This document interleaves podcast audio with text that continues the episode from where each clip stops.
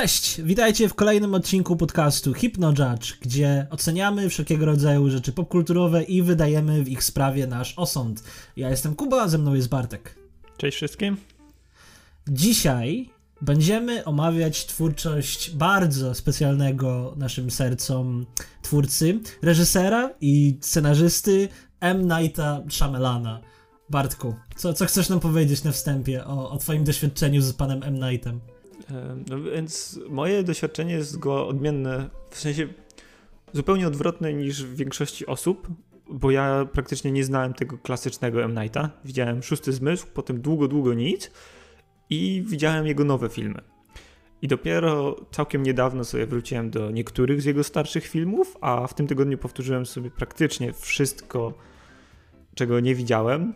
Tak, tak. Dla, dla naszej audiencji Bartek musiał sporo przecierpieć, żeby oglądać te, te klasyczne filmy M. Nighta, bo niektóre z nich są mocnymi gniotami. Eee, nie, nie ma, nie ma aż takiej tragedii. Ja, ja niektóre z nich lubię i no, co chciałbym powiedzieć tak ogólnie, to jest to bardzo specyficzny twórca. O tak, to na pewno. To, to można względem. powiedzieć. Ale, co, co bardzo cenię, yy, jest on, ma, ma on bardzo wyrazisty swój styl i jak y, pewien układ gwiazd na niebie się odpowiednio ustawi, to wychodzą mu naprawdę świetne perełki. O tak, to, to, to, to, to na pewno. Potrafią mu wyjść naprawdę dobre filmy. To jest. Um, nadzwyczajne w nim jest to, że on jest prawie disaster artist. On, on jest. Gdyby nie to, że on naprawdę ma konsekwentny i miejscami naprawdę dobry styl reżyserowania swoich filmów, to pomyślałbyś, że to jest przypadek, w jaki sposób te, te rzeczy powstają i się dzieją. W niektórych przypadkach to prawie się zmienia w disaster movie, ale w innych przypadkach to potrafi być naprawdę dobry film. Tak, no i bez wątpienia, nawet jak tworzy absolutnego gniota, to ja szanuję to, że to jest jego film, jestem w stanie stwierdzić, tak, to zrobił M. Night Shyamalan i to jest jego wizja. On chciał tak zrobić ten film, nikt mu się tam raczej nie wpierdolił, nikt ze studia nie przyszedł i nie powiedział, to, to nie bardzo, znaczy może, może tak było, może o czymś nie wiemy, ale w większości przypadków to są bardzo autorskie rzeczy, za co ja absolutnie szanuję, bo wolę oglądać takie filmy niż film robiony tak naprawdę przez nikogo, bo trochę chciał reżyser, trochę chciał studio, scenarzysta chciał coś swojego, ktoś się z kimś pokłócił i w końcu nikt się nie przyznaje do tego, co na końcu wyszło. Mhm. M. Night niestety albo stety jest odpowiedzialny za każdy film, który zrobił i musi to brzemię nosić na swoich barkach, ale ja to absolutnie szanuję. E, ja też coś nie. Dobra, tylko w, trochę, trochę wybiegamy do przodu, bo już zaczynamy mówić o tym, co, co on robi, jak on to robi i dlaczego to jest fajne albo niefajne. E, ale tak, tak słowem wstępu dla, dla naszych słuchaczy, bo paru mm, z nich, e, te całe dwie osoby, które w ogóle słuchają tego podcastu, czyli my, nasza dwójka w tym momencie, może w ogóle nie wiedzieć, kim, kim jest na M. Night Shyamalan. M. Night Shyamalan jest amerykańskim reżyserem, filmowcem, scenarzystą. Z tego co rozumiem, indyjskiego pochodzenia, o ile dobrze wiem który, który e, z, zasłynął gdzieś tak na, na początku lat 2000, gdzieś tak w 2000 którymś roku, e, tym, że zrobił e, film z Bruce'em Willisem Szósty Zmysł. To był tak naprawdę film, który otworzył karierę M. Night Shyamalana. On wcześniej zrobił e, chyba dwa czy trzy filmy, ale nie były to filmy, za które on był znany. Pierwszym takim filmem, który e, był kasowy, który był wielkim hitem, był potężnym sukcesem, był właśnie Szósty Zmysł. W oryginalnej wersji językowej Sixth Sense.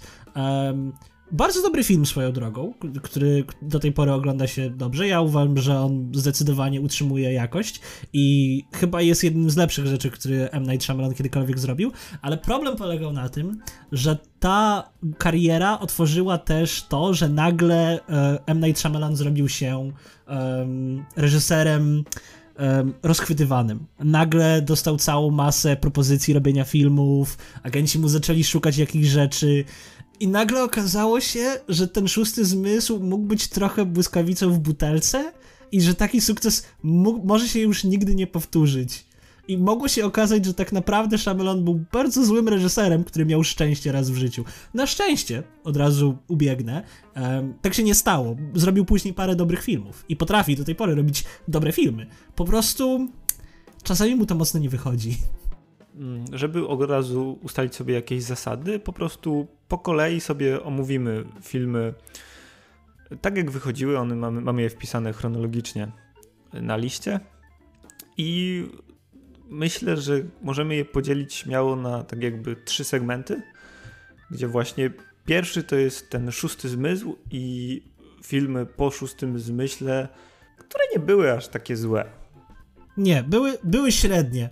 Były średnie. Miały jeden albo dwa dobre elementy, e, w paru miejscach mocno kulały, ale były ok. Tak, ja, ja większość z nich lubię, ale zanim to jeszcze, to ja chcę pogadać chwilę o szóstym zmyśle. Bo ty powiedziałeś, że to jest, to był wielki hit, bo to był wielki hit. Film nominowany do Oscarów, do innych nagród, zgarnął kilka statuetek i według mnie ten film niestety pokazuje cechę najmocniejszą u Shyamalana, ale jednocześnie on nie jest dobrym filmem. Jeżeli go sobie powtarzasz i znasz już ten schemat, znasz już ten, tą, tą jedną rzecz, która go wyróżnia, no to widzisz wszędzie, że to jest takie trochę wycięte siekierą i nudzi. Według mnie ten film się bardzo źle zestarzał. I przy drugim, trzecim i kolejnym seansie już w ogóle nie chwyta. Już nie ma, nie ma tej, tych emocji, tego napięcia, które są przy oglądaniu tego filmu po raz pierwszy. Mhm. Żebyśmy, żebyśmy mieli jasność, tym, tym że Shyamalan jest trochę znany i ten, ten element, o którym Bartek mówi, to jest plot twist. To jest ten moment w, w fabule filmu, kiedy nagle okazuje się, że coś było pod, pod podszewką całej tej opowieści i widz miał niby wskazówki, żeby móc to ze sobą połączyć, ale dopiero jakby w ostatnim akcie filmu to klika, że tak, to jest to, co się działo i, i tu jest ta, ten, ten sekret, który właśnie zostaje rozwikłany.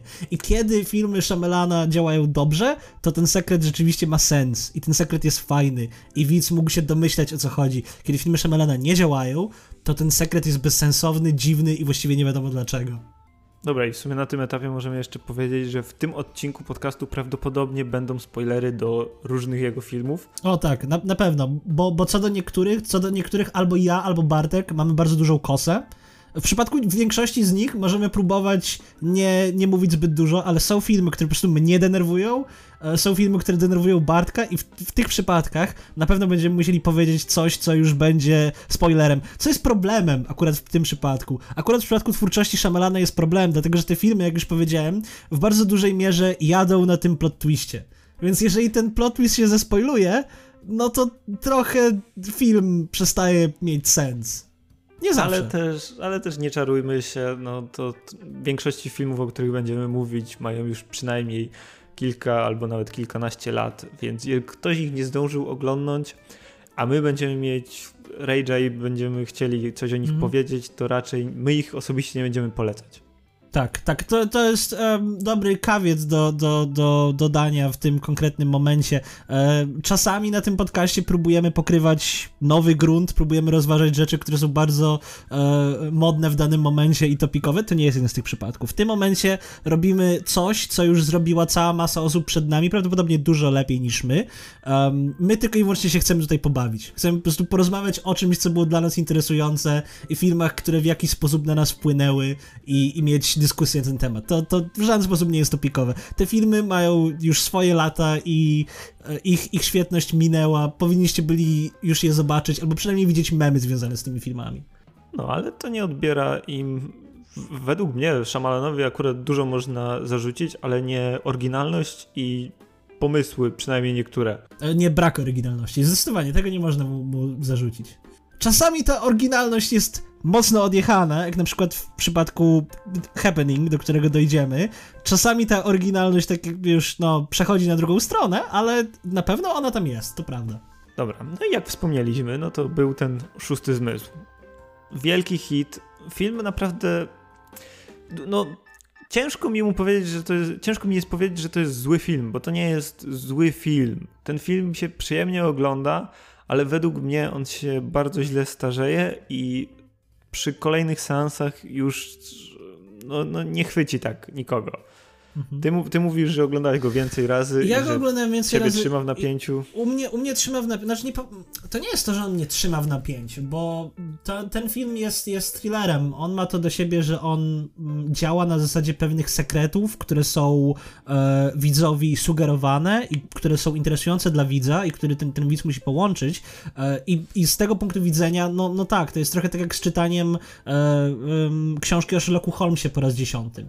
No, no, jeżeli cała książka polega na tym, że Sherlock Holmes w jakiś nadzwyczaj genialny sposób rozwiązuje zbrodnie, no to jeżeli już znasz rozwiązanie dla tej zbrodni, to nie będzie aż takie interesujące, prawda? To, tak samo jest z filmami Shyamalana. Jak już znasz rozwiązanie zagadki, to to nie jest aż takie interesujące, ale wciąż uważam, że ten film jest bardzo dobrym jako, jako protoplasta pewnych um, elementów stylu, które Shyamalan później będzie po, pobie, powielał i nad którymi później będzie pracował i które później będzie rozwijał. Tutaj po raz pierwszy widać tą bardzo charakterystyczną dla Shyamalana atmosferę. Atmosfera tego filmu jest bardzo ciekawa. Bruce Willis w e, roli głównej jakby e, jego, jego gra aktorska i jego sytuacje, sceny, w których on się pojawiają, e, zawsze mają jakiś taki rodzaj e, intrygującego napięcia. Coś po prostu tam nie do końca gra. I to widać, nawet jeżeli już znasz rozwiązanie tego filmu i wiesz o co chodzi, to, to i tak ta, ta, ta gra wciąż jest dla ciebie ciekawa. Wciąż widać, że Shyamalan rzeczywiście wyreżyserował to w dobry sposób, żeby utrzymać właśnie taką atmosferę tego filmu. Znaczy mi się wydaje, że coś, co potem się będzie jeszcze powtarzać w większości jego filmów i czym on, mam wrażenie, bardzo dobrze się, bardzo dobrze się czuje, to są kadry, jakimi operuje i sposób, w jaki przedstawia historię, one są mocno niepokojące. Tak, tak. To, to właśnie miałem powiedzieć, że Shyamalan jest naprawdę fantastyczny, jeśli chodzi o budowanie niepokoju. Tak, i e, właśnie obraz, jakim się posługuje, te symbole, jakich używa w jego filmach, właśnie często są to na przykład dzieci. W, sporo, w sporej ilości jego filmów mamy bardzo niepokojące sceny z udziałem dzieci. I one są wszystkie tak samo przerażające. Z różnych powodów. Mhm. E, jego dziwny strach przed wodą. Jego dziwny strach przed wodą jest, jest interesującym punktem tej rozmowy. Ja nie do końca wiem, z czego to wynika, ale rzeczywiście Shyamalan ma jakiś taki dziwny strach przed wodą. Ja też nie mam pojęcia, ale w praktycznie w większości jego filmów woda to jest naprawdę odstraszająca rzecz. Boisz się wody, jak oglądasz filmy Shyamalana. Poza, poza, ironically, e, kobietą w błękitnej wodzie, gdzie woda jest dobrą rzeczą i ziemia jest złą rzeczą. Nie? Może sam, się, może sam się zreflektował, że może. tak. A może, a może w pewien meta sposób uważał, że to jest twist nad jego twórczością. Może sam zdał sobie sprawę z tego, że ta woda jest zawsze problemem w jego filmach, więc chciał zrobić film, gdzie woda jest rozwiązaniem. A, a, w sumie, biorąc pod uwagę, jakim filmem jest kobieta w błękitnej wodzie, ile tam jest meta elementów, to jest to, to, no to tak. jest ciekawe spostrzeżenie. Na pewno do tego dojdziemy, ale, ale um, Kobieta w błękitnej wodzie jest trochę breaking pointem. To jest, to jest punkt, w którym, w którym kończą się dobre filmy Shyamalana, zaczynają się, no, kończą się średnie filmy Shyamalana, zaczynają się gnioty. E, I ja się poważnie zastanawiam, czy to nie jest związane z tym, że Shyamalan po prostu zaczął za bardzo um, bawić się swoim własnym stylem dla samej zabawy swoim własnym stylem. Ale do tego dojdziemy. Tak, no ale jak już jesteśmy przy strachu przed wodą, no to drugim filmem Shyamalana, który był, wydaje mi się, też relatywnym sukcesem. Ja go uwielbiam. I... Ja, ja, sukcesem tak, tak. Ja uwielbiam Niezniszczalnego. Jest fantastyczny film. No to ja chcę posłuchać więcej, bo mnie aż tak nie zachwycił. To jest, to jest, jeden, uważam, że... no. to jest jeden z moich ulubionych filmów o superbohaterach.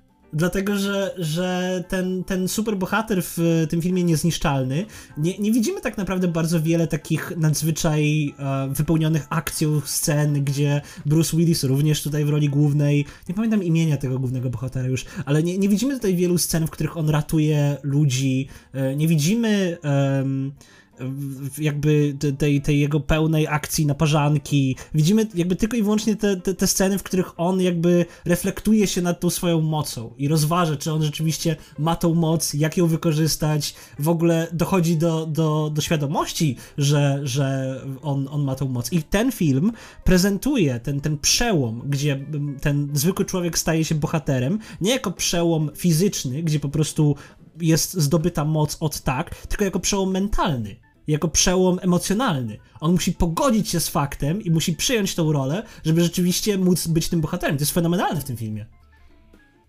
To znaczy tak, no, sama droga bohatera i te, te, tego poznawania siebie, takiego powolnego przyswajania w ogóle do świadomości, e, jaka rola została mu dana w świecie, jest, jest fajna. I to jest w tym filmie zdecydowanie plus. W ogóle też relacja z tym synem, któremu się marzy to, żeby jego ojciec był super bohaterem. Super bohaterem, tak, tak. E, I no, moment w kuchni. To, to, to jest zdecydowanie highlight tego filmu, gdzie, gdzie on, no tak naprawdę główny bohater w pewnym momencie zdaje sobie sprawę z tego, że on nie chciałby być super bohaterem, e, że, że nim nie jest, że to są jego tylko wyobraźnie Mrzonki. tak, mrzonki, że to jest wszystko jakiś dziwny zbieg okoliczności. No co i wszystkie jego poprzednie działania prowadzą do tak naprawdę bardzo dramatycznej sytuacji w rodzinie, gdzie jego własny syn w pewnym momencie, żeby sprawdzić to, czy on jest super bohaterem, zaczyna celować do niego z broni. No. I to trzeba przyznać, jak na rok bodajże, nie wiem, 2000-2001 w świecie y, komiksowym i filmów o superbohaterach było mega oryginalnym podejściem. Czymś, co jest tak naprawdę do tej pory niespotykane, bo no nie wiem, w tym momencie nawet jak masz filmy superbohaterskie, no to raczej nie poruszają tego typu tematów. Właśnie o tym mówię, dlatego że jako, jako studium charakteru, jako studium osoby, to jest bardzo fajny film i on, on mimo to wpisuje się dalej w tą, w tą żanrę superbohaterów, ale robi to w sposób, który, który filmy robią bardzo rzadko ale mimo wszystko brakło mi tam jakiegoś jakiegoś małego kroczku między superbohaterami a tym takim całkowicie normalnym życiem. Ale właśnie to mi się najbardziej podoba w tym filmie, że tam nie ma tego, tego kroczku. Przełom, przełom tego bohatera jest ewidentny, kiedy on rzeczywiście staje się tym bohaterem, ale tam, tam ta, ta granica między, między postacią Bruce'a Willisa, normalnym, zwykłym człowiekiem, a postacią Bruce'a Willisa, e, niezniszczalnym superbohaterem, jest bardzo, bardzo cienka. I to mi się podoba w tym filmie. No bo, znaczy, nie no, to mówię ci, ten element mi też się podoba, ale brakło mi na przykład o, jak na sam koniec on ratuje tą rodzinę. Tak. Jest scena, w której on się dowiaduje, że ktoś tam uprowadził całą rodzinę i trzyma, przetrzymuje ich w mieszkaniu, dzieci, kobietę i brakło mi tam jakiegoś takiego faktycznie, faktycznie superbohaterskiej akcji. No widzisz, chyba tutaj musimy się zgodzić, żeby się nie zgodzić, dlatego że, że to, to, co ty uważasz za słabość tego filmu, ja uważam za jego największą siłę. Czyli że to, że on jest cały czas taki. Tak, że on jest cały czas tą, tą, tym samym człowiekiem, tak naprawdę, tylko dochodzi do pewnego przełomu i że ten film cały czas jest powolny, jest, jest e, bardzo e, nastawiony na, na sytuację emocjonalną, in, intelektualną tej postaci, a nie na faktyczną akcję, nie na, nie na faktyczne czynności, których ten, ten superbohater podejmuje. Nie, no dobra, on, tam nie musi być jakiejś super akcji, ale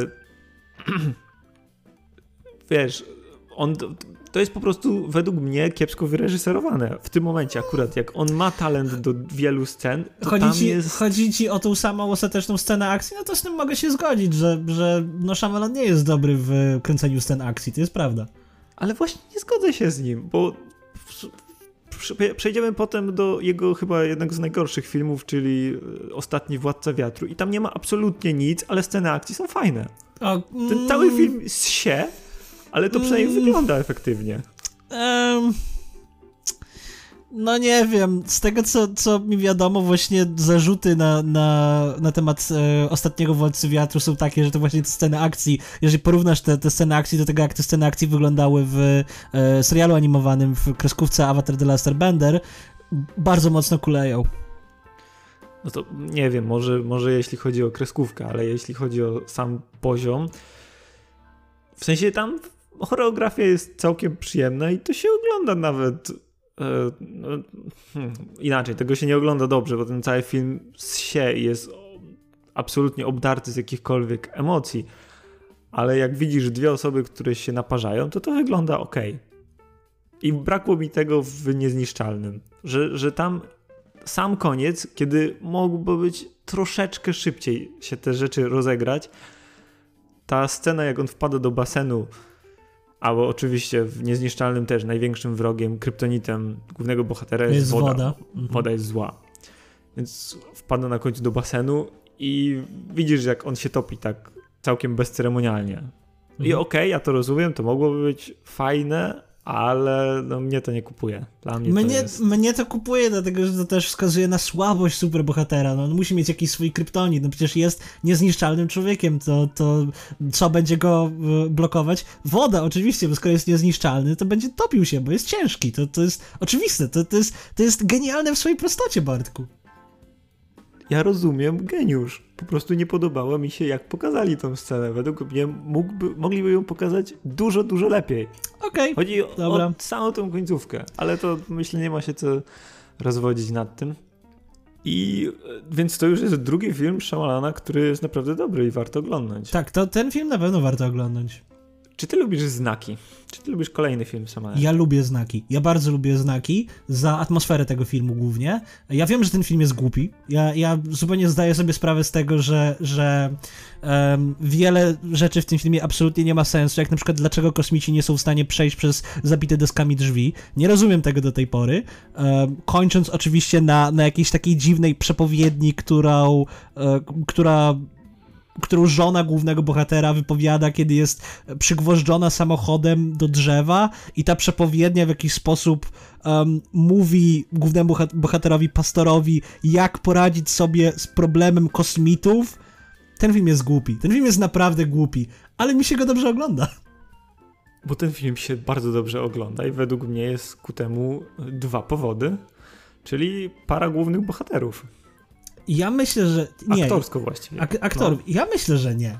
Ja myślę, że nie, bo ja myślę, że. że jak się nazywał um, aktor grający główną rolę w tym filmie? Bo już nie pamiętam. O Jezu. To sprawdzałem to ostatnio. Mel Gibson. Mel Gibson. Mel Gibson, tak. Mel Gibson jest, jest bardzo charakterystycznym aktorem um, i, i on generalnie rzecz biorąc jest czasami dobrym aktorem, czasami złym, jak, jak każdy aktor, który grał w bardzo dużej ilości filmów. Ale um, on, on dobrze gra z tym stylem Shyamalana i to prawda, że Shyamalan bardzo dobrze um, reżyseruje jego grę aktorską i bardzo dobrze jest w stanie mu powiedzieć, jak to zagrać. To jest prawda, ale naprawdę wydaje mi się, że to nie jest zasługa Mela Gibsona, tylko to jest bardziej zasługa Shyamalana w tym przypadku. No, myślisz? Tak, tak nie, myślę, był- nie dlatego byłem że... taki pewien. Pragnę Tak- ci przypomnieć, że Mel Gibson sam z siebie też jest reżyserem i też ma całkiem dużo talentu w tej kwestii. Być może, ale tak naprawdę dużo mniej niż Mela Gibsona w filmie Znaki. Ja pamiętam te dzieci, które były straszliwie drewniane, generalnie nie, nie miały zbyt wiele emocji, e, nie, nie pokazywały po sobie bardzo dużo emocji, ale i tak pamiętam je dużo lepiej, dlatego że one bardzo dobrze grały w tym stanie niepokoju, który próbował wprowadzić Shyamalan. Dużo lepiej pamiętam te dzieci niż Mela Gibsona, więc naprawdę wydaje mi się, że to Shyamalan i to, to, to jego użycie kadrów, tych, tych bardzo długich ujęć, które wprowadzają świetnie stan niepokoju, e, jest tym, co sprawia, że ten film ma taką fajną atmosferę, a nie gra aktorska Mela Gibsona. No, mhm. ale właśnie wiesz, głównie cały ten film opowiada tak naprawdę o przejściu Mela Gibsona w, i tego, co, co przeżył, jak stracił wiarę i o tym, jak tą wiarę próbuje odzyskać. I w całej tej głupocie to jest wątek, który najlepiej działa. I te dzieci, tak, one są drewniane i takie bez emocji, ale mam wrażenie, że to świetnie pasuje do, do całości. Cały ten film Tak. jest trochę bez emocji i on ma taki być, że tam wszystko ma być takie wyprane, takie, tak jakby wszystko straciło wiarę. O, to takie ładne będzie. To bardzo, bardzo ciekawe określenie. Ciekawy jestem, czy Shyamalan rzeczywiście w ten sposób do tego podszedł i, i próbował to zrobić w ten sposób, bo jeśli tak, to mu się udało, więc sukces. No i wydaje mi się, że właśnie para głównych bohaterów, bo tam oprócz Mela Gibsona, jego młodszego brata gra e, Jacqueline Phoenix, tak? Chyba tak. Jo- I- Joaquim. Joaquim. Ja nie Joaquin. wiem, nigdy nie wiem jak się czyta jego, jego nazwisko. Jo- Joaquim Phoenix. Joaquin Phoenix? No Mhm. nie wiem, co, co słyszę, jakiś inny wywiad czy coś, to każdy mówi inaczej. Ostatnio, ostatnio słynny ze swojej roli e, jako Jokera. Tak. I według mnie to właśnie oni ciągną ten film. Mimo wszystko. Nie, nie, nie zgadzam się, naprawdę wydaje mi się, że, że o, ile, o ile lubię Joaquima Phoenixa i nawet lubię Mela Gibsona poza jego um, powiedzmy politycznymi opiniami e, jako aktora, czasami go jestem w stanie lubić, to um, naprawdę nie wydaje mi się, żeby, żeby to oni ciągnęli ten film. Ale sam film, sam film bardzo fajny. Um, film o tym, że, że na polu kukurydzianym dwójki farmerów um, Mela Gibsona, który jest byłym pastorem, pojawiają się kręgi i to, to um, zwiastuje nadejście kosmitów i parę dni później rzeczywiście na Ziemi pojawiają się kosmici. I wszystko jest jakby pokazane z perspektywy takiej właśnie e, drobnej rodziny farmerów na, na mm, pograniczu Stanów Zjednoczonych, gdzie oni tam po prostu żyją w takiej kompletnej wiosce i jak oni sobie radzą z tym, z tym, z tym atakiem kosmitów i jak muszą jakby e, przeżyć całe to, to nadzwyczajne wydarzenie, tych, tych, to pierwsze nadzwyczajne wydarzenie na, na świecie, gdzie pojawiają się kosmici. Bardzo fajny film. Jego się bardzo dobrze ogląda, ale trzeba zaznaczyć, że ilość idiotyzmu w fabule tak. jest naprawdę ogromna. Trzeba Więc ten... jak ktoś, tak, jak ktoś nie jest na to odporny, no to raczej tak. tam. Tego filmu, tego filmu się nie analizuje. Ten, ten, film się ogląda i po prostu się go czuje. Jeżeli czujesz ten film, to jest ok. Jeżeli zaczynasz myśleć nad tym filmem, to gdzieś już popełniłeś błąd. Oczywiście najmłodsze dziecko w filmie e, ma obsesję na punkcie picia wody i wydaje się jej, że cała woda jest brudna, więc w całym domu są szklanki z brudną wodą. Tak, to jest bardzo istotne. To jest bardzo istotne, to jest bardzo istotne, bo to jest oczywiście rozwiązanie problemu. To też jest fantastyczne. Okej, okay, nie, musimy się tutaj zatrzymać na chwilę, żeby zrobić mały spoiler. Powiedz mi, Bartku, jak to jest, że kosmici e, uznali stosowne odwiedzić, gdzie kosmici, których, spoiler, ale to trzeba powiedzieć, których jedyną słabością jest woda, woda ich dosłownie zabija, woda ich zabija. Dlaczego kosmici uznali za stosowne atakować Ziemię, która jest zrobiona z 90% z wody? A... To brzmi jak absolutny taktyczny niewypał. Why? Ale Czy... w, tym, w, tym, w tym filmie jest jeszcze jedna lepsza rzecz, mhm. bo na pewnym etapie tego filmu pada stwierdzenie, że oni nie użyją broni jądrowej ani swojej technologii, bo mogliby w ten sposób zanieczyścić tą planetę. Więc ta woda im jest ewidentnie potrzebna. Ta woda jest im ewidentnie potrzebna, przy czym ona jest dla nich zabójcza, więc czemu? Um... Ej, może, że oni potrafią przerabiać wodę na coś. Tak jak tak. wiesz, dla nas y, energia atomowa jest zabójcza, ale robimy z niej prąd, który jest przydatny.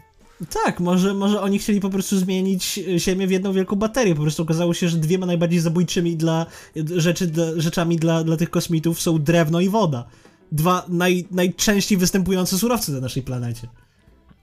Ech, tak, to jest. I w ogóle tam ktoś oblał jednego z nich wodą i oni wszyscy stwierdzili, dobra, to, to, to my spadamy. Nie? To my tak. nie mamy żadnych zbroi, nic. Nasza tak, technologia tak, tak.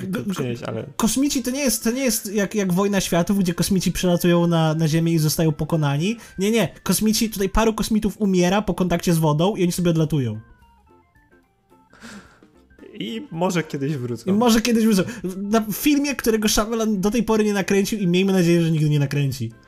No, Znaki biorąc dwa. Pod uwagę, biorąc pod uwagę, nie, nie, nie, biorąc pod uwagę to, jak on ostatnio robi filmy, to po prostu zrobi jakiś film i na samym końcu tego filmu się okaże, że to jest to samo uniwersum. O mój Boże. Shared, shared Shyamalan Universe. O, extended, extended Shyamalanverse może ten After Earth dzieje się w tym samym miejscu.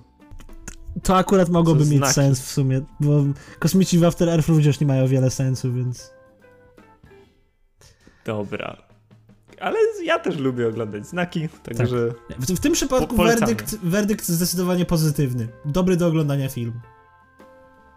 I osta ostatni, kolejny film, który będziemy omawiać, ja też bardzo lubię. Osadę? Czy, osadę? Czy osadę? osadę? Ja uwielbiam Osadę też. Ja uważam, że, że to jest dobry film.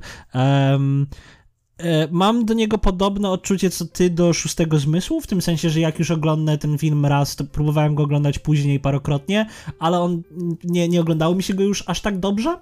Um, bo, bo Osada. Osada jest, jest bardzo fajnym filmem, ale on te, ona też jakby jedzie na, na tym, tym plot twistie.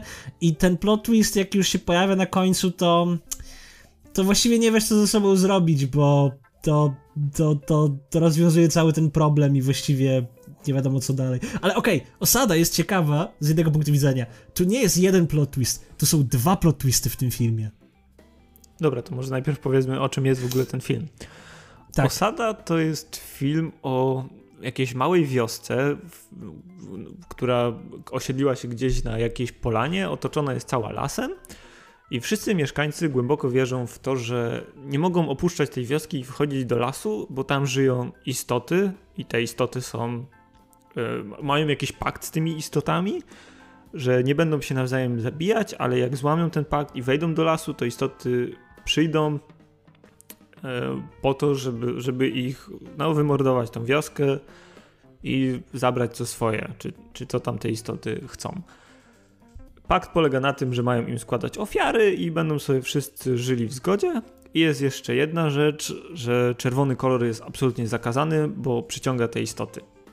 Mhm. No i dochodzi do, w pewnym momencie filmu dochodzi do wypadku, jeden z bohaterów zostaje ranny, i lekarstwo jest tylko w miastach za tym lasem, ale miasta są złe i las jest zły. I ktoś, część osób chce tam pójść do miast, żeby przynieść to lekarstwo, ale starszyzna się nie zgadza. Tak, ostatecz, w ostateczności główna bohaterka tego filmu e, podejmuje decyzję, żeby rzeczywiście udać się do lasu, e, przebyć, która swoją drogą jest niewidoma, to, to, to jest ciekawe, że ona jest niewidomą dziewczyną, która uznaje za stosowne przejść przez las w pojedynkę i dostać się do miasta i zdobyć to, to lekarstwo dla swojego narzeczonego, zdaje się, um, który został mocno ranny um, i, i w ten sposób um, próbuje uratować mu, mu życie. Um, ten, ten film, um, on właściwie tak samo jak, jak pozostałe filmy, jak Znaki, ma to do siebie, że potrafi dobrze um, zbudować atmosferę i dobrze zbudować niepokój tego miejsca. Um, te, te, te potwory, które czasami, te, te istoty z lasu, które czasami są pokazane, one rzeczywiście jakby rozumiesz, dlaczego ci, ci wieśniacy są przekonani o zagrożeniu, które e, istnieje poza tą wioską i to, to jest jakby bardzo dobrze zrobione, bo widzisz to trochę ich oczami i rozumiesz, dlaczego e, jest utrzymany ten, ten, ten poziom strachu. Um, ale z drugiej strony, jak, jak już to wszystko jest rozwiązane, jak już pojawiają się te, te dwa sekrety, o których tutaj mówiłem, czy mam powiedzieć, co to są za dwa sekrety, Bartku? No, myślę, że możesz śmiało powiedzieć. Ostrzegliśmy przed spoilerami. O, tak, więc... ostrzegliśmy, tak. Pierwszym sekretem jest to, że nie ma żadnych potworów, czego być może można się bardzo łatwo domyślić. Potwory są ściemą, są łudą, starszyzna wioski, jak trzeba, to przebiera się za potwory i straszy miejscowych, że u straszne potwory wracać do domu, bo potwory atakują. E, I cały ten, cały ten, ten system został zrobiony tylko i wyłącznie po to, żeby właśnie zbudować taką odosobnioną enklawę, trochę jak, jak Mormonów, gdzie ci ludzie nie będą podatni na, na, na skazę spoza tej wioski i będą w stanie się rozwijać w e, w, w, jakiś tam sensowny sposób. To był pewien eksperyment społeczny i, i dlatego też ten kolor czerwony jest zakazany, dlatego że czerwony jest kolorem krwi więc ludzie nie mogą się ranić, nie mogą sobie robić krzywdy nawzajem, tylko co najwyżej przez przypadek, a nawet jak im się przez przypadek stanie krzywda, to, to muszą bardzo szybko um, to jakieś remedium na to znaleźć, dlatego że jeżeli tylko jest czerwony kolor w wiosce, no to potwory przyjdą. A to wszystko zostało prowokowane drugim plot twistem w tym filmie? Drugi plot twist w tym, w tym filmie jest taki, że tak naprawdę, mimo tego, co na początku, to, to jest wioska, która wygląda tak, jakby była na przełomie wieku. Wygląda jakby była w e, po prostu na początku XX wieku. Po prostu ludzie noszą e, bardzo staromodne ubrania, wykorzystują starą technologię i tak dalej. I myślisz sobie, o, okej, okay, to jest film, który odbywa się gdzieś tak, nie wiem, 1918 rok. Nie, no ten klasyczny film, kostiumowy film. Klasyczny kostiumowy film. Nie, nie, nie. Ten film odbywa się w nowoczesnych czasach w dzisiejszych czasach. Bo na końcu ta dziewczyna przebija się przez ten las i zostaje zatrzymana przez samochód z nowocześnie ubraną policją i okazuje się, że to wszystko odbywa się na terenie na rezerwatu natury, rezerwatu przyrody. To jest drugi plot twist w tym filmie. Tak, a wszystko zostało stworzone tylko dlatego, że ta, ta społeczność najstarsza przeżyła jakieś traumatyczne rzeczy w zewnętrznym świecie. Komuś zabili siostrę, ktoś stracił żonę, dzieci, więc razem stwierdzili, że dobra, my idziemy mieszkać do lasu i tam założymy nową społeczność. Mhm. Wolną od tego całego, e, od tego całego brutalnego zewnętrznego świata. Mhm. Ja powiem no, tak. Czyli... jeśli chodzi o, o atmosferę, którą ten film buduje i oglądanie go od tak, jako fajnego filmu, to spoko. To, to jest ok film. Tylko problem jest taki, że, że tu już widać pewien problem, w który Shyamalan zaczyna się e, babrać. On w tym momencie, na tym etapie jego twórczości, jemu zaczyna się wydawać, że jego filmy mówią dużo więcej niż mówią w rzeczywistości. I to jest duży problem, dlatego że, że cały ten eksperyment społeczny, on tak naprawdę nie służy absolutnie niczemu. Ja właściwie do tej pory nie wiem, co on tak naprawdę chciał zasugerować tym filmem, że, że co, że że to jest złe, że się próbuje ludzi w ten sposób, czy że to jest dobre, czy że to jest, to, tak powinno wyglądać życie, czy że tak nie powinno wyglądać życie, czy że życie w ten sposób oszukujący ludzi będzie, będzie tworzyło swoje własne problemy, ja nie rozumiem. Ja nie rozumiem, jaką ten film ma próbu próbuje przekazać wiadomość. Nie mam zielonego pojęcia. No, mi się wydaje, że on nie, nie próbuje przekazać żadnej wiadomości. Że to jest takie film. Ja jestem do... przekonany, że on. Widzisz, właśnie o to chodzi. Jestem przekonany, że on próbuje przekazać jakąś wiadomość. Ja po prostu, ja po prostu jej zupełnie nie rozumiem. Ja nie wiem, czy Shyamalan sam rozumie, jaką tą, tą wiadomość nie, film próbuje przekazać. No, ale tu się możemy zgodzić, że to jest takie filmidło do oglądnięcia i to się bardzo przyjemnie ogląda. Poznajesz ten plot twist a... Po czym poznajesz drugi plot tak, twist. No i potem możesz go odstawić na półkę i już go nigdy więcej nie oglądać. Ale jeżeli chodzi o odlot Szamalana, no to przejdziemy do następnego filmu, bo Kobieta w błękitnej wodzie to jest zdecydowanie film większy niż życie, większy niż cokolwiek. To jest większy niż cokolwiek, zdecydowanie. Dlatego, że Shyamalan próbuje zrobić swoje własne epickie fantazy. I są elementy, które mu wychodzą. Są elementy, które są ciekawe w tym wszystkim, ale generalnie rzecz biorąc, to mu to koszmarnie nie wychodzi. Tak, to jest bardzo zły film.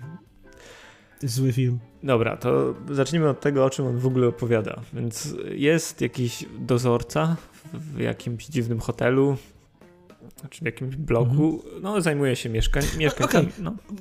Powiedzmy tak, trochę, trochę jak w osadzie jest tutaj jakaś, jakaś zamknięta społeczność. To jest generalnie rzecz biorąc pewien, pewien syndrom Shyamalan. On bardzo lubi robić film o jakiejś zamkniętej, odosobnionej społeczności. To, to było widać w Szóstym Zmyśle, gdzie wszystko odbywało się na przestrzeni jednej posesji. To był jeden dom, w którym odbywała się cała akcja. To widać w Niezniszczalnym, bo to była mia małomiasteczkowa Ameryka, czyli takie przedmieścia miejskie Ameryki, e, po prostu urban America. E, w znakach to jest e, jedna rodzina, tak środowisko tak farmerskie. Tak. W osadzie to jest jedna zamknięta osada w Parku Narodowym. W Kobiety w Błękitnej Wodzie to jest po prostu jeden kompleks budynkowy. To jest jakby, jakby nie dzielnica, tylko jakiego ja słowa szukam? Osiedle. Osiedle, tak, osiedle. To jest osiedle mieszkaniowe, gdzie, gdzie jest po prostu parę budynków, jest małe, zamknięte community e, sąsiadów, którzy żyją ze sobą nawzajem, znają się ze sobą nawzajem, e, często rozmawiają ze sobą nawzajem i żyją w takiej, w takiej e, ścieśnionej społeczności. Tak, no i tam głównym bohaterem jest właśnie dozorca, który zajmuje się naprawami jakimiś drobnymi e, na, tym, na tym terenie, przyjmuje nowe osoby, pokazuje im mieszkania, jak są jakieś problemy, to je generalnie rozwiązu rozwiązuje. No i zauważa, że nocami w basenie ktoś pływa i któregoś wieczoru nakrywa młodą kobietę, która jest w tym basenie, yy, wyławia ją. A mniejsza z tym. W każdym razie w jakimś momencie ta kobieta trafia do, do niego, do, do mieszkania i on się zaczyna nią opiekować. Tak, dlatego, że ona jest pozbawiona jakichkolwiek identyfikatorów, nie ma e, żadnego ID, nie, nie ma prawa jazdy, nie ma nic i, i nie za bardzo potrafi mówić, nie, nie za bardzo potrafi mówić po angielsku, więc on po prostu nie wie, co z nią zrobić, więc się nią opiekuje przez pewien czas. Tak, i w tym momencie zaczyna się fabuła, ale fabuła tego filmu, rzeczy, które się tam dzieją, wątki, które wynikają absolutnie z niczego, są tak durne. Ten film ten film bardzo szybko zmienia się w gigantyczny trainwreck, dlatego że, że od tej kobiety, która jest, jest w wodzie, nagle zostaje zbudowana jakaś, jakaś epicka historia o jakichś starożytnych bestiach, które walczą ze sobą nawzajem, o jakichś dobrych duchach i złych duchach. Nagle okazuje się, że wszyscy ci e, mieszkańcy tego jednego osiedla są jakoś z tym związani i każdy z nich ma rolę do odegrania, każdy z nich jest jakby jakimś elementem starożytnej przypowieści i oni, oni wszyscy jakby są, są jakoś nadzwyczajnie magiczni, mają do spełnienia jakieś role i, i każdy z nich jest, jest jakimś super bohaterem w tej historii. To jest naprawdę dziwny film. Tak, ale zacznijmy od tego, że on w ogóle, ten główny bohater nie miałby pojęcia, co się dzieje, gdyby akurat w tym osiedlu nie mieszkała jakaś starsza pani, która zna tą legendę. I to, to jest starsza pani Chinka i oczywiście nie mówi po angielsku, więc wszystko musi tłumaczyć jej córka. Nie wiem, czy miało być elementem komicznym, bo tak to trochę wygląda, jakby niektóre te sceny nie, miały nie. być śmieszne.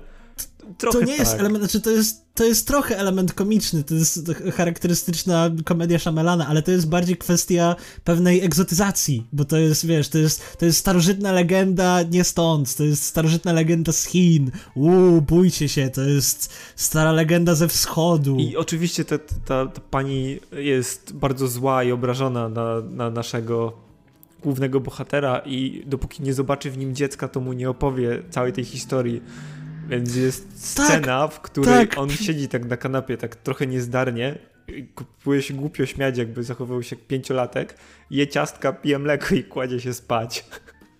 Jest fantastyczna scena! To jest fantastyczna scena. Ja chcę wiedzieć, jakim cudem e, to, to sprzedał e, ludziom, ludziom którzy, którzy to kręcili. Po prostu, jakie on musiał dawać wskazówki tym ludziom, żeby oni to zagrali. To jest nadzwyczajne i że oni rzeczywiście to zagrali. Nikt nie zakwestionował tego. Nikt nie powiedział mu, ej, Shyamalan, to jest głupi pomysł. To, to, to jest idiotyczne. A Shyamalan, nie, nie, spoko. Spoko, Steve, wszystko będzie dobrze. Tak. I w momencie, w momencie, kiedy on już się dowiaduje tę historię, no to na przykład jest motyw, w którym trzeba znaleźć tłumacza, który będzie tłumaczył z tego baśniowego języka jakieś przypowieści na, na współczesne, na to, co faktycznie ma się zdarzyć. Więc mm -hmm, biorą jakiegoś... Mm -hmm. I tu... No tłumaczem jest, jest Latynos, który odczytuje te rzeczy z e, wszystkiego rodzaju utensyliów domowych, takich jak e, pudełka po chrupkach, albo jakiś, jakiś kawałek gazety, który znalazł i po prostu z tego snuje im opowieść. To po prostu w pewnym momencie zaczyna się to oglądać, jakbyś, jakbyś widział bandę kompletnych wariatów, którzy po prostu próbują, próbują sobie budować jakąś fantastyczną rzeczywistość. Trochę, trochę, to jest, pamiętasz jak rozmawialiśmy jakiś czas temu o tych złych filmach, jak wspomniałem o Majoidze? Mhm. To jest bardzo podobne do tego, co się dzieje w Majoidze. To jest bardzo podobny poziom szaleństwa. Oglądasz to i zastanawiasz się, czy ci ludzie po prostu stracili kompletnie świadomość tego, co się dzieje wokół nich. Tak, ale i tam wiecie, tam jest cała masa takich elementów. To, to że koleś czyta przyszłość, no, przyszłość, no, no wskazówki z pudełek od płatków, i to, to wiecie, to jest autentyczna scena, tak jak to z dzieckiem, że on mhm. stoi przed szafką, jest, pod... jest całe, cała szafka zapełniona płatkami śniadaniowymi i on patrzy, wpatruje się w to jak w Biblię i po prostu wyciąga stamtąd niesłychane historie zaczyna to odczytywać, quote unquote. Jest, najlepsze w tym filmie jest to, że ten film traktuje się absolutnie poważnie. Tak, tam... Tam nikt, nikt w żadnym punkcie nie kwestionuje tego, czy to, co robią, jest sensowne. Nie, nie, nie. Oni wszyscy zupełnie, absolutnie wierzą w to, że to ma sens. Tam ktoś to słyszy pierwszy raz, słyszy historię. Na przykład ktoś do niego przychodzi i mówi, słuchaj, bo koleś od płatków powiedział nam, że ty jesteś lekarzem i masz wiek, twoje życie jest w tym momencie mega istotne, musisz z nami iść. I on nie zadaje żadnych pytań, po prostu całe życie siedział na fotelu, czytał książki, on wstaje z fotela, wychodzi z mieszkania i idzie z nimi, bo to jest teraz jego quest. On, on to musi zrobić. Zero pytań. No, trochę się, trochę się to ogląda jak, jak, nie wiem, grę Fallouta, gdzie po prostu postacie mają speech na 100% i po prostu zdają każdy test rozmowy, bo i po prostu każdy, do, do którego przychodzą, ej stary, chodź z nami, bo, bo Latynos powiedział nam, że te bestie zaatakują wtedy, a wtedy. Okej, okay, spoko, idę. Tak, jednocześnie, jednocześnie ten film próbuje być meta i tam jest jakiś komentarz, jest postać, która się wprowadza na samym początku i on jest krytykiem filmowym. Pisze recenzje mhm. filmów.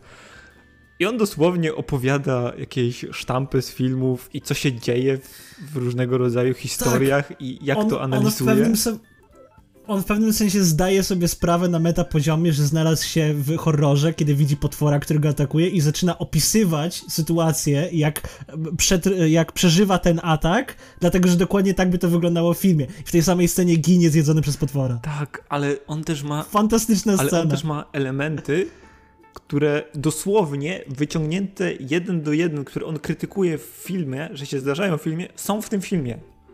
Są w tym filmie, dokładnie. To jest najśmieszniejsze, że, że mam wrażenie i nie, nie wmówisz mi, że tak nie jest, że Shyamalan na tym etapie swojej twórczości po prostu został trochę zrugany przez krytyków i nie przyjął tego zbyt dobrze. Przyjął to bardzo, bardzo źle. I chciał dosłownie wprowadzić po prostu Strowmana swoich krytyków do filmów po to, żeby go zabić i po prostu na złość im potem popełnił te wszystkie błędy jak można się domyślić, kobieta w błękitnej wodzie nie miała zbyt dobrej recepcji tak. wśród krytyków. Tak, swoją drogą to jest właśnie etap, na którym wchodzimy w, w, w drugą część filmów Shyamalana. Bardzo złych filmów. Naprawdę bardzo, złych, bardzo filmów. złych filmów. Ja, Kobieta w błękitnej wodzie, jeszcze jestem w stanie oglądać ten film. Początek tego filmu. Ten film bardzo szybko po prostu goes off the rails, ale początek tego filmu jest ok. Znaczy... Tak długo, jak długo zostaje utrzymana pewna tajemnica na temat tego, co się rzeczywiście dzieje i czy, czy, e, czy to wszystko zostanie potraktowane tak poważnie, czy, czy będą. Bo na początku ta, ta postać krytyka, jakby swoją um, pozycją tam, e, obiecuje ci coś takiego, że, że właśnie będziesz sobie zadawał pytania, czy to rzeczywiście dzieje się naprawdę, czy ci ludzie po prostu kompletnie zwariowali. Że może ktoś w pewnym momencie zapyta, że okej, okay, dobra, słuchajcie, to jest idiotyczne, powinniśmy to przemyśleć, powinniśmy zacząć zachowywać się jak normalni ludzie, ale gdzieś tak w połowie filmu zdajesz sobie sprawę, że nie, nie. Krytyk właśnie został zjedzony przez potwora. To się dzieje naprawdę i nikt nie zada już więcej tych pytań.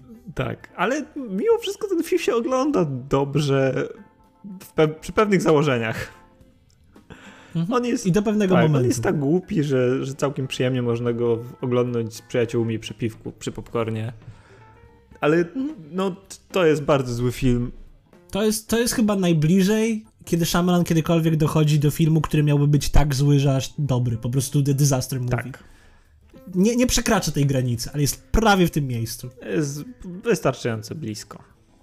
I dobra, następnego filmu ja nie widziałem. Słyszałem o nim o mój trochę. Boże. The Happening, zdarzenie.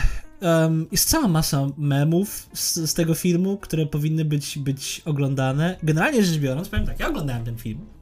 E, ja nie wiem o co chodzi.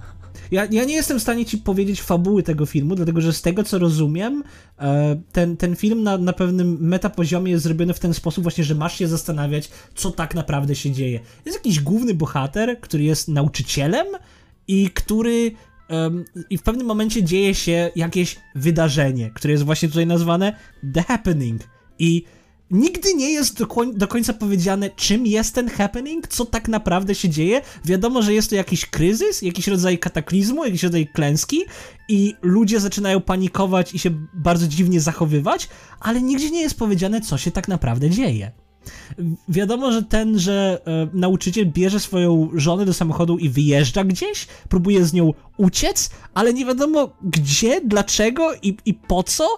I to, to wszystko jest zatopione w absolutnie fenomenalnych, oczywiście w bardzo złym sensie, fenomenalnych dialogach. Ludzie po prostu rozmawiają tam na tym samym poziomie, co w, w dialogach w filmie Troll 2.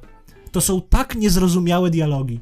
Ci ludzie porozumiewają się obcym dialektem, a nie językiem angielskim. I ich wskazówki, które e, reżyser M. Night Shyamalan mówił im, żeby specjalnie zagrali, tak wypadają, że, że naprawdę się to po prostu dostaje się whiplashu. Dostaje się po prostu jakby cię, jakby cię po prostu uderzył pociąg, to, to oglądasz. Masz takie wow, dlaczego, co, ale, ale, ale że jak?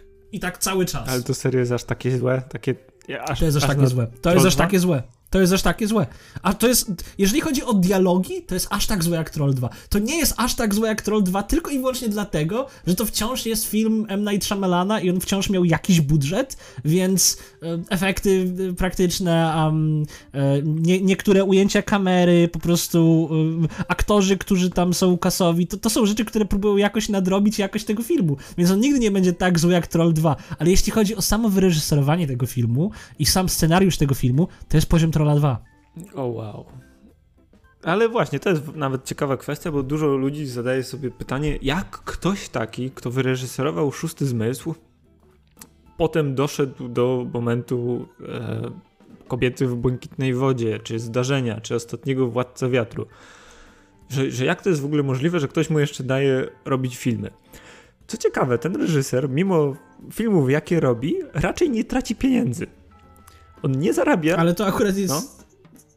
ale to akurat jest normalne, jeżeli już zbudujesz jakoś swoją reputację w Hollywood i zbudujesz jakiś, um, jakiś, jakiś rytm i zbudujesz pewną bazę finansową, to już później bardzo ciężko ci stracić pieniądze. No, ale wiesz, mimo wszystko podejrzewam, że on i tak doszedł do tego momentu przy, przy jeszcze następnym filmie, ale dojdziemy do tego później. Ja będę chciał o tym chwilę pomówić, ale właśnie tak długo jak raczej ktoś nie traci pieniędzy, to studia mu będą dawać, tworzyć takie potworki tak. jak to. Tak, bo to jest, to jest po prostu straszliwie nepotyczne środowisko. Wiesz, łaski w Hollywood bardzo ciężko zyskać. Trzeba je zyskać właściwie jakimś rodzajem łudu szczęścia, koneksjami, albo zrobić jeden naprawdę fantastyczny film. Ale z drugiej strony łaski w Hollywood straszliwie ciężko stracić. To jest trochę jak arystotelesowska cnota. Jak już raz osiągniesz poziom bycia hollywoodzkim reżyserem, to już jesteś hollywoodzkim reżyserem. I studia będą ci wynajdywać cokolwiek, żebyś rzeczywiście robił filmy, bo kiedyś zrobiłeś jeden dobry film, na pewno zrobisz to dobrze. A nawet jeżeli nie zrobisz tego dobrze, to wciąż jest, są w stanie umieścić twoje nazwisko na filmie i ludzie cię rozpoznają, co automatycznie nabija marketing. Czy na szczęście ta sytuacja się coraz bardziej zmienia? W tym momencie. Zobaczymy, jak będzie po kryzysie, bo w tym momencie Hollywood przeżywa straszliwy kryzys i wszystkie studia będą miały problemy finansowe na pewno. A co mnie nadzwyczajnie cieszy. Ja, ja moje, moje czarne serduszko. Mm. Więc najbliższe lata pokażą nam na pewno wielkie zmiany, ale to pewnie kiedyś jeszcze sobie... Niech płoną. Pewnie sobie Niech kiedyś płoną struktury kapitalistyczne. tak. Dobra, i następny film na naszej liście to jest Ostatni Władca Wiatru.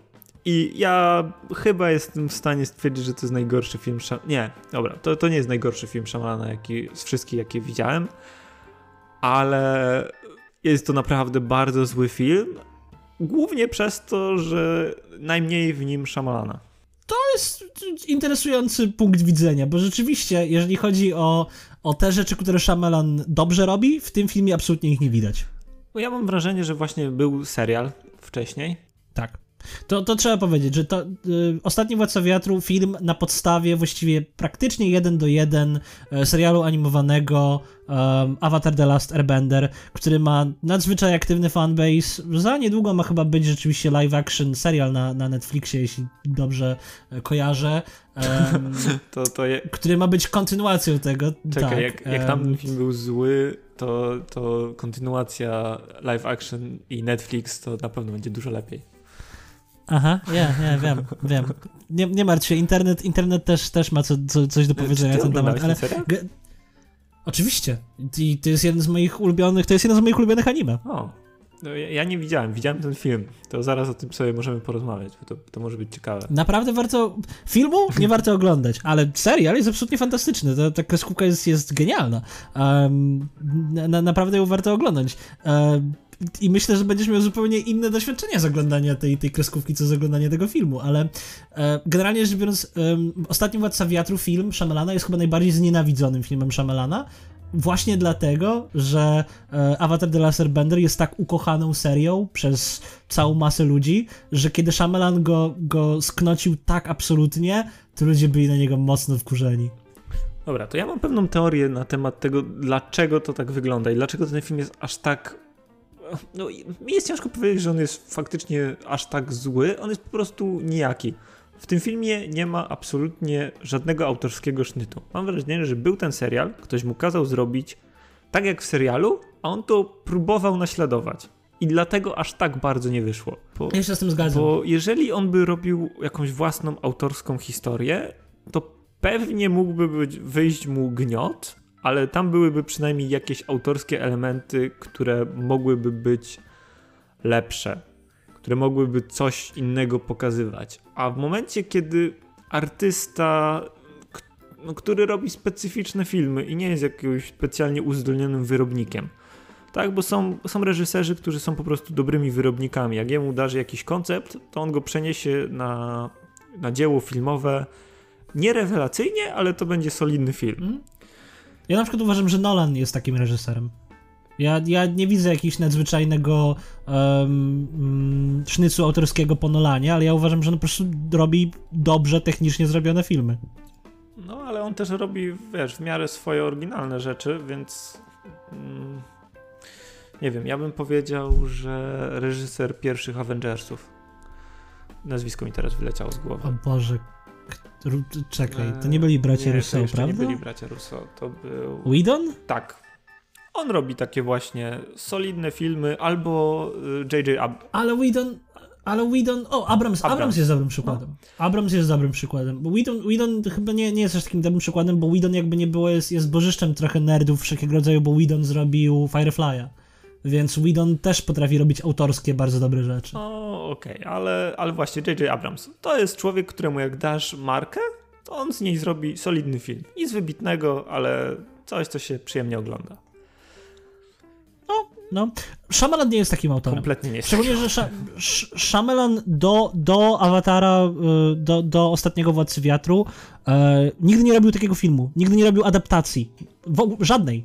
Po prostu nigdy nie próbował zaadaptować innego dzieła jako swojego filmu i to widać. Um, ja naprawdę, na, na, pewnym poziomie wolałbym, gdyby Shyamalan próbował faktycznie zaadaptować Ostatniego Władcę Wiatru jako swój własny film. To byłby, nie miałoby nic wspólnego z Ostatnim Władcą Wiatru, z mm, kreskówką, ale byłoby jego filmem. Może nawet byłby to bardzo zły film, który dobrze by się oglądało. A to, co dostaliśmy, to jest po prostu źle zrobiona adaptacja. Tak, no, ten film jest absolutnie wyprany z żadnych emocji. On wygląda. Yy, on nawet nie wygląda ślicznie, bo tam brakuje nawet tych yy, kadrów takich typowych dla Szamalana. Ale on wygląda tak, jakby ktoś pozwolił grafikom od efektów specjalnych siąść i słuchajcie, bawcie się. Tu macie, macie zrobić ładną wodę, ładnie wyglądającą ziemię, ogień ma latać dookoła, to ma być takie wymuskane i to jest absolutnie puste CGI. Tyle. W tym filmie nie ma no, nic więcej. No. To jest, to jest taki zły awatar, ten, ten niebieski awatar, a nie awatar The Laser Bender. To jest wyjątkowo ironiczne. Tak. Ale jakby Shyamalan tworzył taki autorski film, to myślisz, że jak wyglądałby twist w awatarze? O, to jest bardzo interesująca, interesująca dyskusja. Huh. Jest bardzo ciekawy pomysł. Gdyby Shyamalan robił, robił, zrobił autorski film z Awatara, to jak wyglądałby twist? No bo wiesz... Ha! Myślę, że wiesz, na pewnym etapie, w sensie, że Avatar by się nie obudził miał, na samym początku. Myślę, że to Gdybym byłby... miał strzelać, no. nie, nie, myślę, że, że Avatar obudziłby się na samym początku. Gdybym miał strzelać, powiedziałbym, że twistem byłoby to, że Ang, ten, ten chłopiec, ten główny bohater, nie jest tak naprawdę Avatarem. I że ktoś inny jest tak naprawdę Avatarem. To byłby twist założyć, że jedna. Wiesz, wiesz co by się okazało? Że Soka, ten, ten chłopiec, który był pozbawiony mocy, ten, ten brat Katary, on byłby e, prawdziwym awatarem. Tak. I to byłby plot twist. I cały film, Szama, cały film Szamalana wyglądałby locked. tak, że ten, ten, ten główny chłopiec, który jest awatarem, siedziałby w tej. E, w jednej z tych wiosek wody i próbował opanować element wody za cholery by nie mógł tego zrobić, tam by się działy te wszystkie straszne elementy. Oczywiście, że siedziałby w mhm. wiosce wody, bo woda jest zła, więc... Oczywiście, tak, oczywiście. I myślę, że i wiesz, w pewnym momencie po prostu byłby atak i Soka by odnalazł w sobie wszystkie żywioły. No, to... To tak. I to byłby dużo lepszy Jestem film. w stanie w to uwierzyć. To byłby dużo lepszy film. Nie miałby absolutnie nic wspólnego z Awatarem, ale to byłby dużo lepszy film. Szamalanie, zrób nam takiego awatara. Zrób Awatara 2, gdzie okazuje się, że Soka jest prawdziwym awatarem. Ja to chcę zobaczyć. Widzisz, teraz ja to naprawdę chcę zobaczyć. Tylko po to, żeby się z tego pośmiać, ale tak, sure. No, więc sami we dwóch szybciej wymyśliliśmy lepszą fabułę niż, e, niż to, co powstało. Niestety. Ale plus jest taki, że następny film jest ostatnim filmem serii bardzo złych potworków Szamalana, czyli After Earth w polskiej wersji Tysiąc lat po ziemi. Ty nie lubisz tego filmu. Ja nie lubię tego Czemu filmu. Czemu aż tak nie lubisz um, tego filmu? Ja nie lubię tego filmu z paru powodów. Jednym, głównym jest taki, że to jest film, w którym są dwie postaci. W tym filmie są tak naprawdę tylko dwie postaci. Jest, jest chłopiec i Will Smith, jego ojciec. To, jest, to, to wszystko. Problem? No, to jest dla mnie problem, dlatego że ja wiem, że cała dynamika tego filmu odbywa się trochę na, na poziomie konfliktu między tymi dwiema postaciami, ale tam jest trochę za mało przestrzeni na te, te klasyczne szamalanowe zagrywki, żeby to zrobić, um, żeby, żeby rzeczywiście pokazać to, to wszystko. Druga rzecz jest taka, że to jest jakby trochę, to jest trochę opowieść o dorastaniu, Um, ja bardzo lubię opowieści o dorastaniu. Ja, ja, bardzo lubię coming of age story. To jest, to jest jeden z moich ulubionych um, żanra opowieści. To, to jest bardzo fajne. A to jest zrobione naprawdę źle, dlatego że ja tam trochę nie rozumiem tego coming of age, tego, tego głównego bohatera i nie widzę, żeby on jakoś naprawdę urósł jako, jako osoba.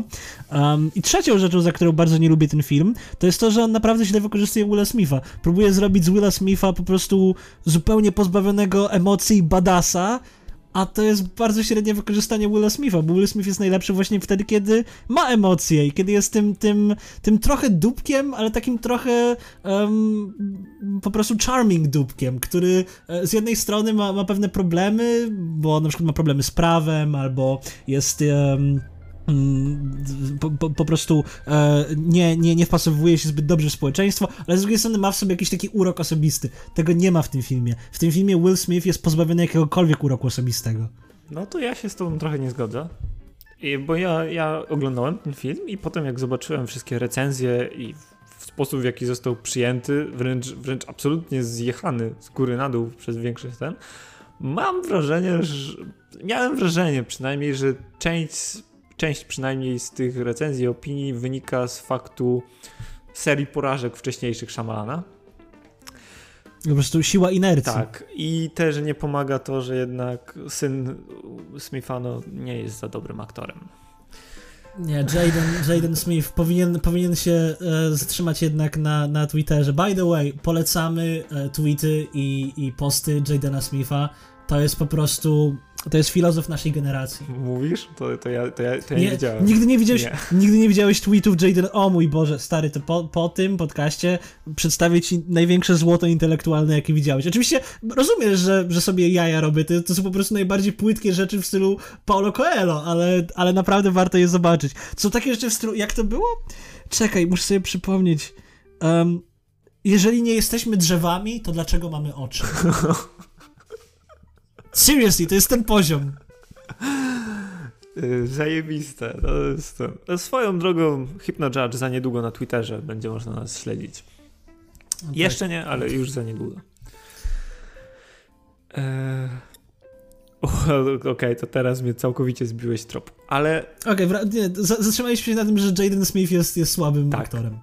Ale uważam, że Will Smith właśnie w sposób, w jaki go obdarli z tych emocji, to on jednak na, na tej ziemi wychodzi z niego to wszystko i to widać.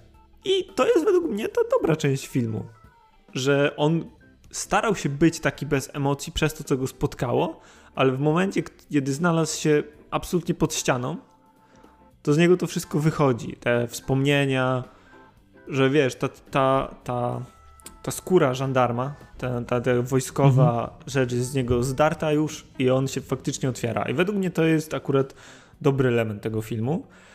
Technicznie ten film wygląda fajnie, ale no to tak jak mówiłem, to jak za technicznymi elementami nic innego nie stoi, to są tylko puste obrazki. Co, co, co nie zaprzecza, że to pomaga oglądaniu słabego filmu. I ten film ma takie fajne elementy, które gdzieś tam się przyjemnie ogląda, ale też w nim brakuje trochę Szamalana.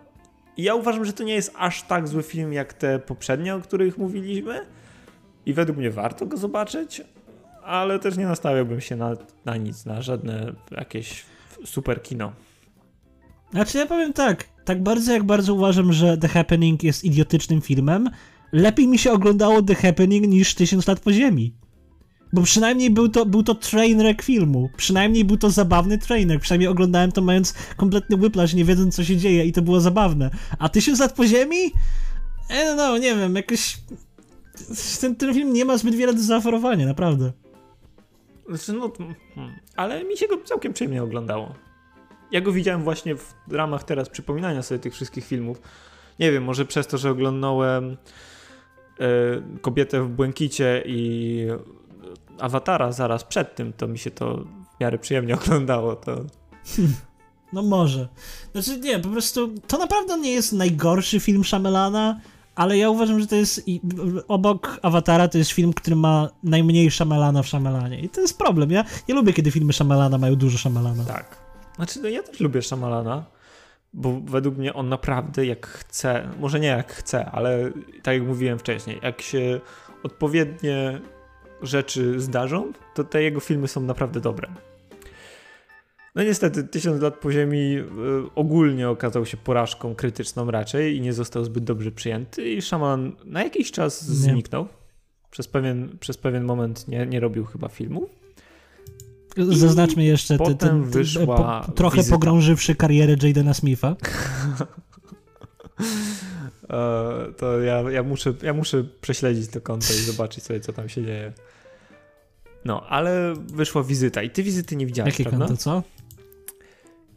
A, konto, konto Halo, Jadena Smitha. Kuba. Tak, musisz, musisz to absolutnie zobaczyć. Przepraszam. E, przez chwilę przerwało cię po mojej stronie, ale nieważne. Dobra, wizyta. Ja nie oglądałem tego filmu. E, ja słyszałem, że to jest dobry film, e, więc bardzo chętnie posłucham. Jestem w stanie śmiało stwierdzić, że Wizyta to jest najlepszy film Shyamalana w ogóle. Lepszy niż Szósty Zmysł, lepszy niż, nie, niż Niezniszczalny. W ogóle najlepszy film Shyamalana. Okej, co, co, co przemawia za, za tym statusem tego filmu? Eee, No dobra, tak jak, tak jak mówiłem, Tysiąc lat po ziemi się okazał klapą krytyczną, była cisza i Szaman wrócił do małego filmu, horroru. Za, nie wiem, on, on kosztował chyba 5 milionów dolarów czy coś takiego, więc jak na standardy filmowe bardzo mało. I film, Horrory i tak dos- dostają z reguły bardzo mały Tak. budżet. Przepraszam, że ci, ci wchodzę Nie. w zdanie, ale horrory generalnie są mało budżetowymi filmami. Tak, no bo to jest taka. Tam wiesz, zazwyczaj nie potrzebujesz mieć jakichś super efektów. W tym wypadku to jest jeszcze film e, camera footage, więc już w ogóle bajka. Całość jest, wygląda tak, jakby była kręcona właśnie przez dwójkę głównych bohaterów. To, są, to, jest, to jest dwójka dzieci, które jadą odwiedzić dziadków. I w tym filmie tak dużo rzeczy gra i jest na swoim miejscu, a jednocześnie tak bardzo czuć Shyamalana, że no jest to absolutnie idealne jego dzieło. Czy, czy woda jest straszna w tym filmie? Hmm. Y, tak. To znaczy, nawet nie do końca woda jest straszna, ale młodszy z tych dzieci ma obsesję na punkcie zarazków. Yes, my boy is back. My boy Shyamalan is back in his full glory. Tak, ten film ma masę szamalanowych rzeczy, łącznie z oczywiście z plot twistem. Nie będę go tu zdradzał, bo jest według mnie bardzo dobry, a właśnie w, w przypadku tego filmu jest bardzo dobry przez to, że może być w wielu miejscach. Tak jak mówiłem, jest historia. Dwójka dzieci jedzie do dziadków na tydzień i y, całość się zaczyna od tego, że ich matka nie utrzymywała kontaktu z tymi dziadkami. Praktycznie w ogóle było, coś się wydarzyło lata temu, że oni się by- byli skłóceni, nie odzywała się do nich kompletnie, więc te dzieci nawet nie do końca wiedzą, yy, jacy są ci dziadkowie. I przyjeżdżają, oni przyjeżdżają do nich i od razu widać, że dzieją się tam dziwne rzeczy. Takie, takie naprawdę niepokojąco dziwne. Ale że ci dziadkowie są ewidentnie coś jest z nimi nie tak, ale nie jesteś w stanie stwierdzić, czy to jest po prostu y, demencja, że, że wiesz, oni no, na, na starość się im coś poprzestawiało w głowach, czy to są osoby chore psychicznie, czy to są kosmici albo wróżki, bo oglądasz film Sam Shyamalana, więc Tak, więc Nie każda wiesz. z tych opcji jest równie prawdopodobna. i Tak. są etapy w tym filmie, że na przykład ich babcia zaczyna opowiadać jakąś historię, taką w stylu, no jest jakaś planeta XY i na tej planecie i za domem jest portal, który prowadzi na tą planetę. I wiesz, i ona, ona niby dodaje, że no to jest tylko głupia historia, ale, ale nie jesteś pewien. Może? I wiesz, gdzieś tam z tyłu głowy ci cały czas się kołysze, że no ciężko stwierdzić, co jest prawdą, co jest fikcją. To napięcie, ten niepokój cały czas rośnie i film, film cały czas to utrzymuje. No i na końcu oczywiście dochodzi do twistu, dochodzi do rozwiązania całej akcji, ale całość jest naprawdę rewelacyjna. Shyamalan na najwyższym poziomie. Yy, 10 szklanek z brudną wodą na 10 szklanek z brudną wodą. Shyamalan at his most Shyamalanist. O, i teraz. To zaraz chcę oglądać ten film. Naprawdę, ja polecam wszystkim. Wizyta. E, no, myślę, że. Tylko trzeba lubić horrory. Jak ktoś nie lubi horrorów, no to raczej się odbija od tego filmu, bo to jest. To, to jest pełnoprawny horror. A i swoją drogą jest, film jest też mega zabawny. E, I jest trochę meta, bo na przykład jak w filmie pojawia się jakakolwiek inna postać niż ta dwójka dzieci, to oczywiście jest scena, w której no yy, my nagrywamy tutaj dokument, a ktoś tam akurat był aktorem w dzieciństwie, nie? I zaczyna po prostu sypać jakieś teksty z, z przedstawień teatralnych, które gdzieś tam słyszał. I to, okay. to brzmi głupio, ale w, w, ramach filmu działa, jest zabawne. Nie, jest masa. W ramach, w ramach no. filmu Shyamalana to może być nawet urocze. Tak. To, to jest dobre zrobienie meta. To nie jest meta w stylu kobiety w błękitnej wodzie, gdzie to jest krytyk, który zostaje pożarty przez potwora. To jest fajny meta dowcip. To jestem w stanie docenić. Tak. I w tym filmie jest więcej takich rzeczy. Jest naprawdę zabawny, straszny, trzyma w napięciu przesłanie, które ma, też jest całkiem e, takie w miarę spójne. Oczywiście, jak zaczniesz się przyglądać, to będzie tam trochę dziur na, na poziomie scenariusza, ale no nie można mieć wszystkiego. To nie są dziury, które by raziły w oczy. To, to nie jest tak, jak naprawdę jak zaczniesz się zastanawiać nad poszczególnymi elementami, detalami, no to znajdziesz rzeczy, że no, no, no średnio to gra, ale, ale to naprawdę to już jest takie czepianie się na siłę. Świetnie, to teraz muszę oglądać ten film. Dobra, i teraz e... dwa ostatnie filmy. Ja... Tak, możemy je może trochę połączyć, bo trochę nam już, już długo, długo gadamy tutaj, to już jest, jest godzina 15. tak, cał, możemy, całkowicie, możemy to trochę... całkowicie je połączymy, bo ja je w sumie je można wziąć pod jeden mianownik. Teraz, jak ktoś nie chce usłyszeć spoilerów do Split albo do Glass, to, to może wyłączyć, to już nic więcej raczej nie będzie. E, druga rzecz to jest taka, że będą bardzo wulgarne słowa, więc jak ktoś ma jakiś problem z tym, to też raczej proszę wyłączyć.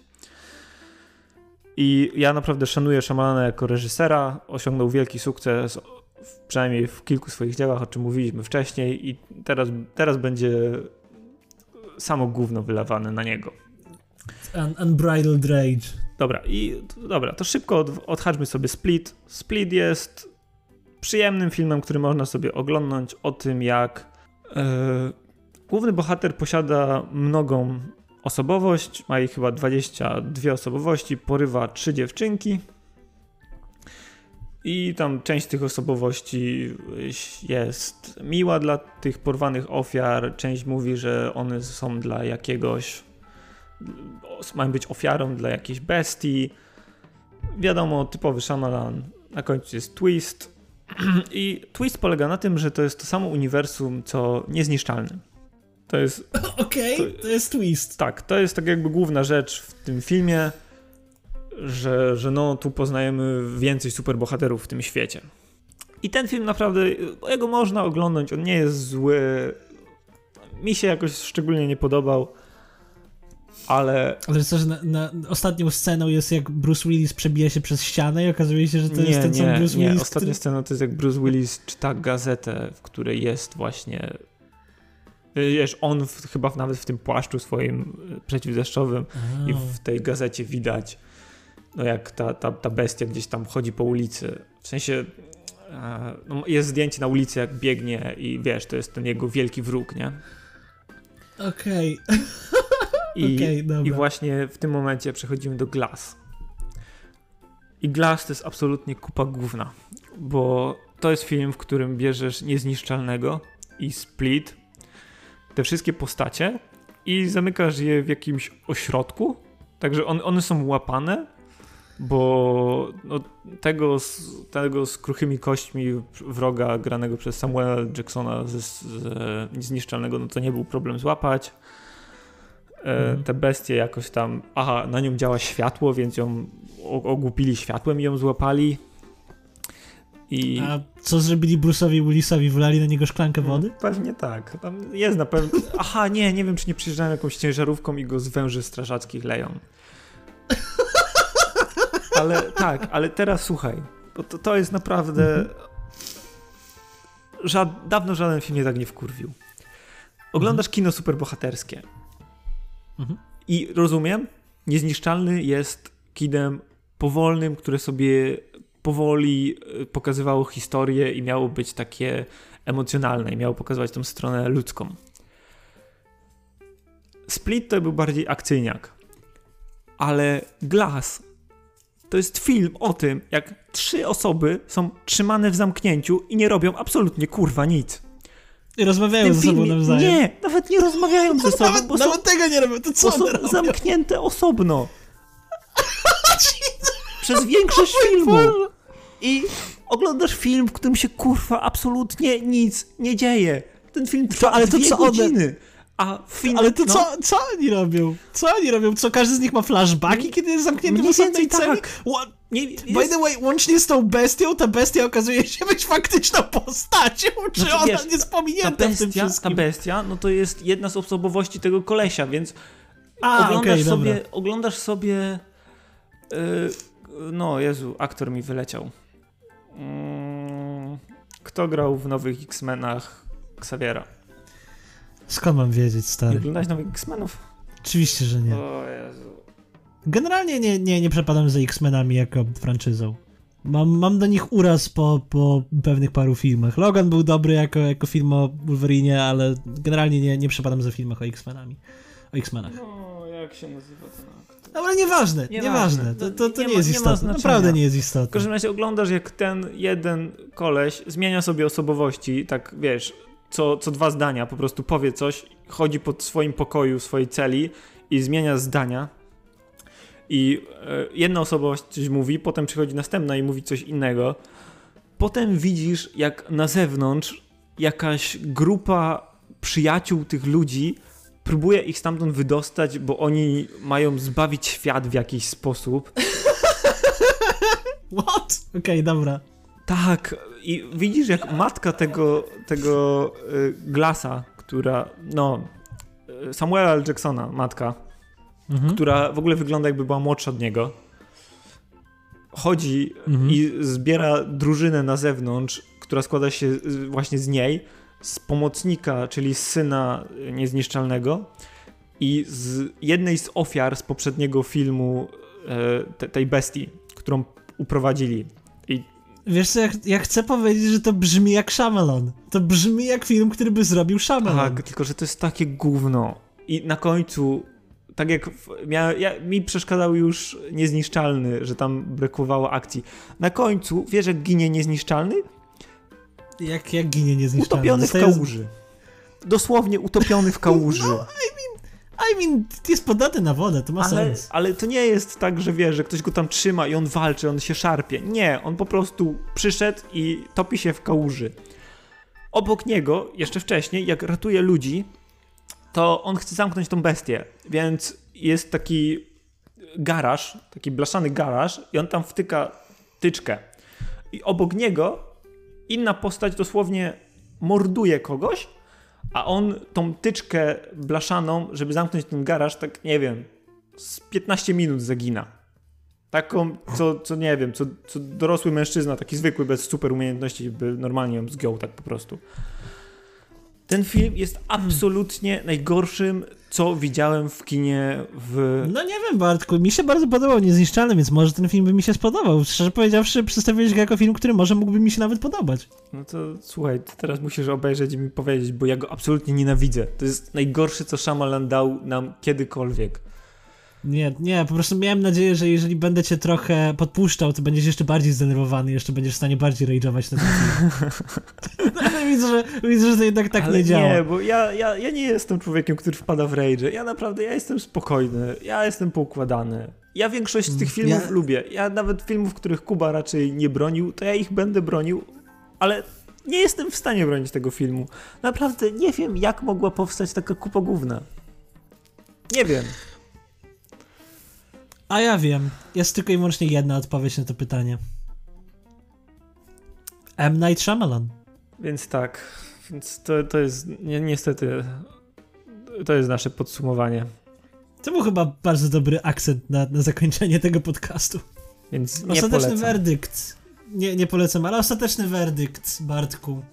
Filmy Shyamalana. Yay or nay? Ja myślę, że warto oglądać przynajmniej te, które mówiliśmy, że warto oglądać, a na pewno trzeba zobaczyć Szósty Zmysł i Wizyta.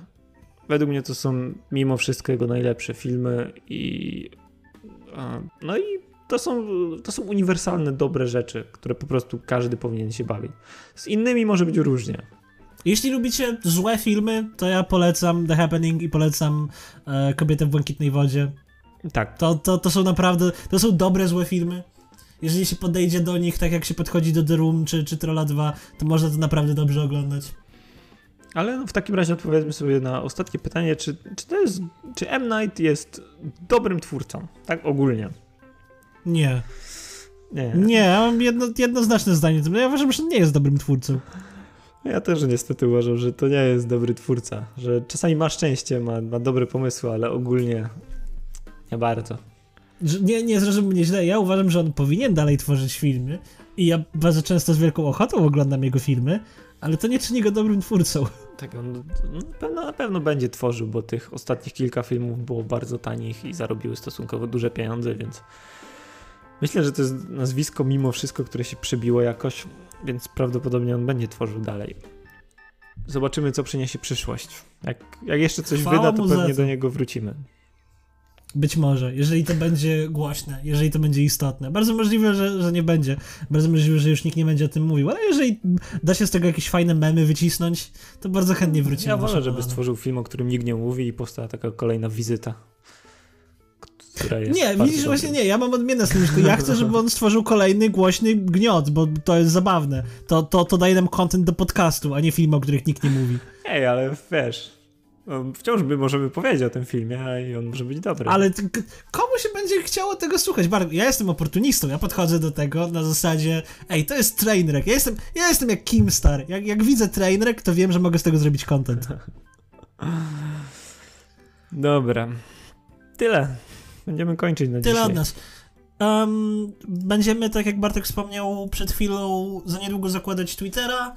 Em, w pewnym momencie też pewnie będziemy robić Facebooka. E, oczywiście będziemy zawsze linki do tego dawać na, na naszych odcinkach. Em, no i mam nadzieję, że będzie w stanie się to jakoś rozwinąć. Oczywiście zachęcamy do subskrypcji, komentowania, wciśnijcie ten em, dzwoneczek, czy jakkolwiek YouTube teraz działa i Hypno Judge out.